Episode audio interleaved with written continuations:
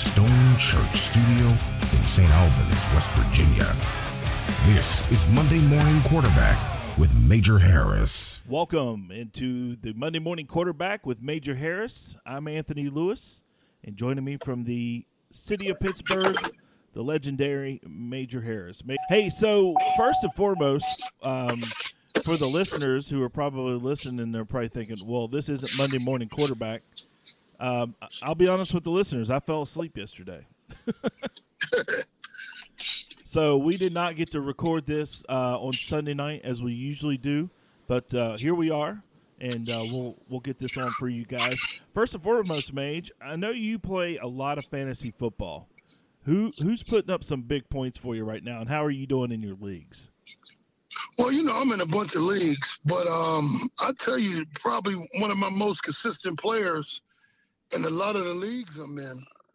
Uh, I tell you, this Breece Hall is coming on, you know, for the Jets. You know, you I kind of got him, you know, around sixth, seventh round in the draft, and that's a value pick. And, I mean, you know, he's definitely coming on, you know, superstar in the making. The Jets are sitting at four and two, I saw yesterday. Yeah. That's crazy. Yeah, that, that, that defense, too. I didn't know their defense was going to be that good. Yeah, they're sitting at four and two because, I mean, for years the Jets have been garbage. So the Jets are back, baby. Hey, so, you know, Thursday night, West Virginia pulls out a big win at home. Uh, first and foremost, let me get your your reaction to the game. Was it an important win for the Mountaineers?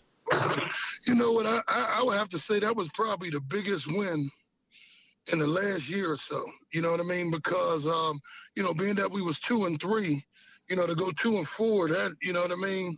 But to get, like I said, back to even par at three and three, um, man, that's big, man. That's a big win, huge. Yeah, how would uh, what did you think of J T Daniels' play? And um, you know, we're here to talk quarterbacks. What did you think of J T this this past Thursday night?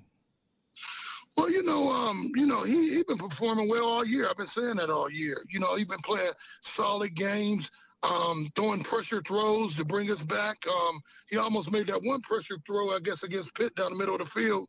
Guy almost caught it. So he's been making the plays that he had to make.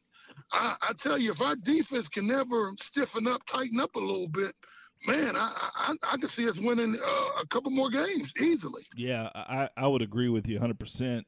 The defense, um, if we can just get some stops, this offense is scoring thirty-eight points a game.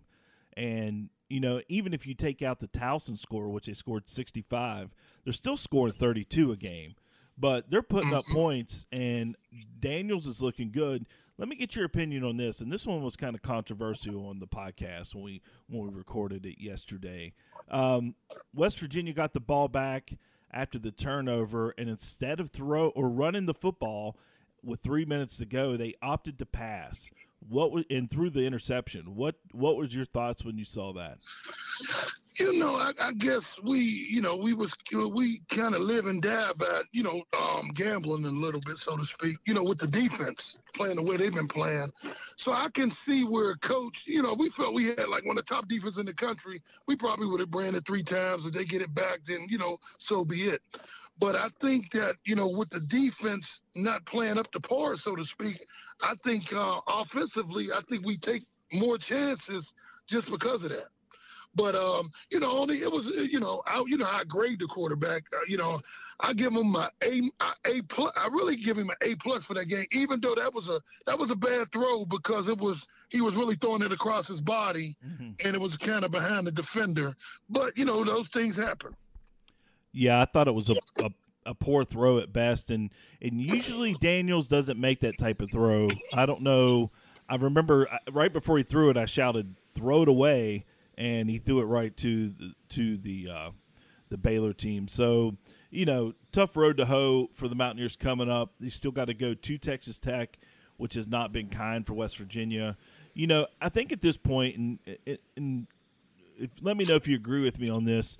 If West Virginia can just get bowl eligible after starting oh and two, would you consider this um, a salvaged football season? Oh, definitely. You know, if we can get over the hump after starting up, you know, really, we could have beat Pitt. We could have beat Kansas. You know what I mean? And now we're going into the heart of our schedule.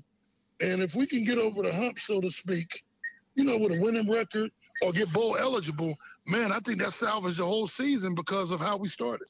Yeah, I mean, when you start oh and two, you know, only two things can happen. Either a team's going to uh, nut up and, and fight back, or they're going to fold on you. And we see teams fold all the time. So it's good to see this team have a little bit of fight. And, you know, even after we t- well, before we even hit record, we were talking about it. It doesn't appear that this team has quit, and that's a good sign. Oh, definitely. You know, that's the that's the one thing that um because, you know, after starting off oh and two, then looking at the, the rest of our schedule, man, you can easily say, man, it's gonna be it's gonna be tough on us. But I kind of compare that win like to the Steelers beating Tampa Bay yesterday. You know yeah, what I mean? It was yeah. funny because, you know, Steelers looking at being what one and one and five, and and the beat and the beat Tampa Bay. Now they one game out of first place. So just one win changed the whole dynamic of the division. Yeah, how are the Steelers fans feeling about Kenny Pickett up there? You know, I, I think they, I think they, you know, they like what they like what they see. You know what I mean? I, I mean, even though he, you know, he got hit, got, I guess got a concussion, and they put um, Travinsky back in. It was it was good to see Travinsky go back in and and and you know what I mean, throw that touchdown, and and I think he ran for a, a, a big first down late in the game. So yeah, that was big. So you know, it shows you any given day uh, there can be an upset. You know what I mean? Mm-hmm. On any level. How about, did you see the video of Tom Brady going nuts on his offensive lineman? Oh, yeah, yeah, yeah, yeah, yeah. yeah, that's kind of you know, out of character you know, for him. You know, you know, my take on it, they say Tom Brady left and went to a wedding or something like that. So the thing about it is, he could come across to the players of, they're taking like, man, who you think you are? You know what I'm saying? Because, you know, they block, and I know he getting pressure and stuff like that. But if he ain't completing the ball, you know, sometimes guys can look at him just as bad as he looking at them. You know what I mean? Well, damn, you got a little bit of pressure. You still can complete the ball. So, you know, he don't want to get into that. Even though he's a legend, he don't want to get into the mental part of it where guys will start looking at him, you know what I mean, thinking he thinking he's better than the team. Mm-hmm, I agree. Uh, speaking of N F L quarterbacks, Geno Smith, man, he's he's looking good. I know we talked about him a few weeks ago, but Geno's looking good up there in Seattle. You know what? I always felt Geno never really got an opportunity, you know what I mean, to, to shine or to show what he can do in the N F L. And, you know, when he was with the Jets and and then I guess he got into a fight or something, kind of messed him up up there.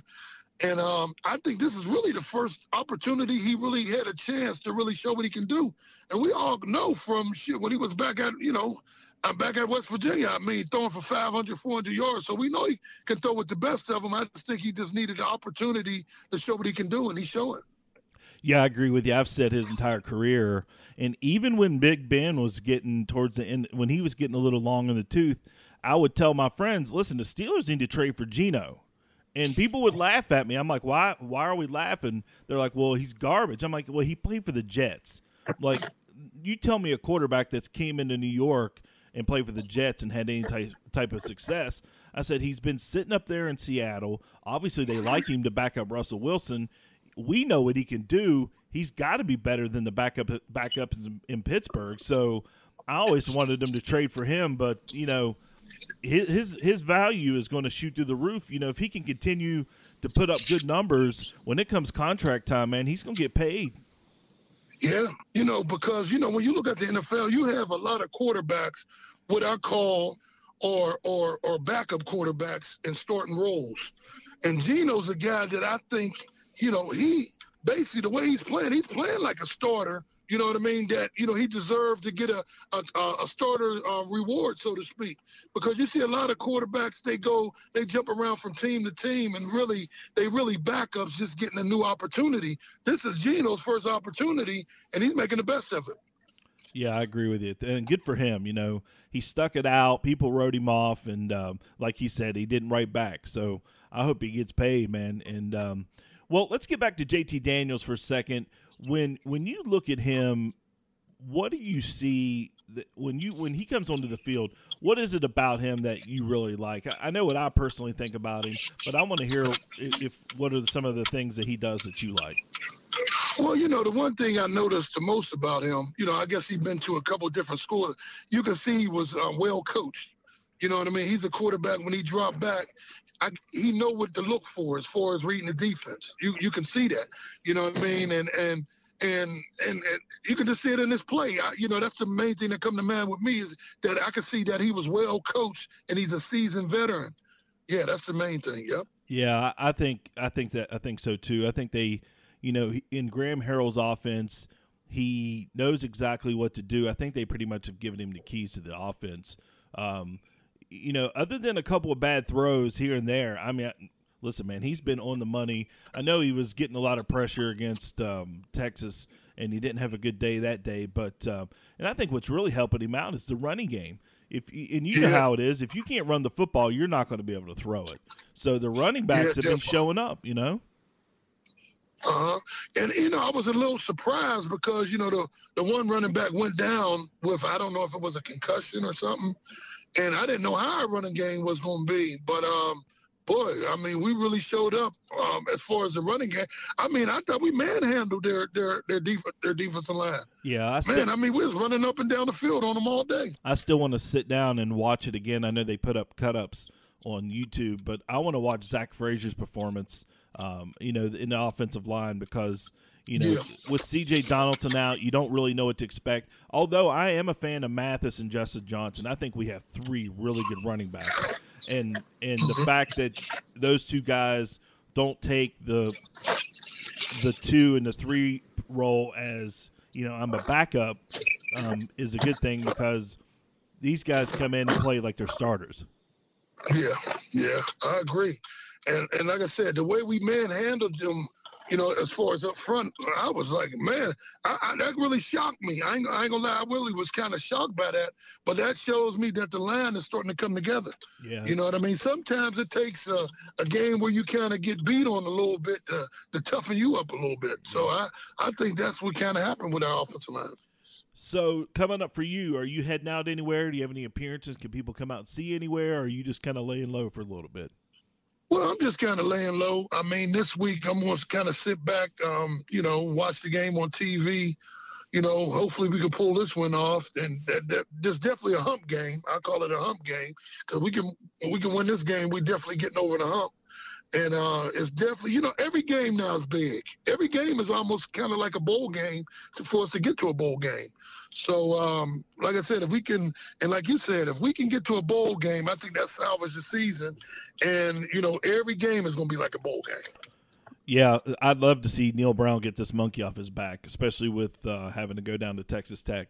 He has not performed well or not been able to pull off the win against Texas Tech and even have blown a few games. So I'm hoping he gets this one off his back. They can move to four wins and get a little closer to that six mark.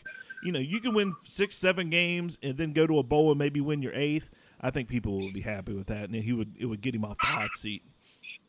Well, you know what's crazy about it? You're right. But what's crazy about it, we really had two games to where we really can be five and one. I mean, that's That's how crazy football is, man. One bounce here or there can change the whole, whole outlook on on your record. Because we easily could be, you know what I mean? We could have beat Kansas, and we and we basically could have beat Pitt. So sitting here at three and three, man, this this is a hump game for us, definitely. Yeah, absolutely. Well, Mage, I'm gonna turn you loose, my friend. But for the listeners, thank you for taking the opportunity to listen to the delayed version of the Monday Morning Quarterback with Major Harris. And um, if you like the show, make sure you swing by and hit subscribe, leave a review, and don't forget you can check everything out at touchdown city dot com. So for Major Harris, I'm Anthony Lewis. Thanks for dialing in and downloading the show.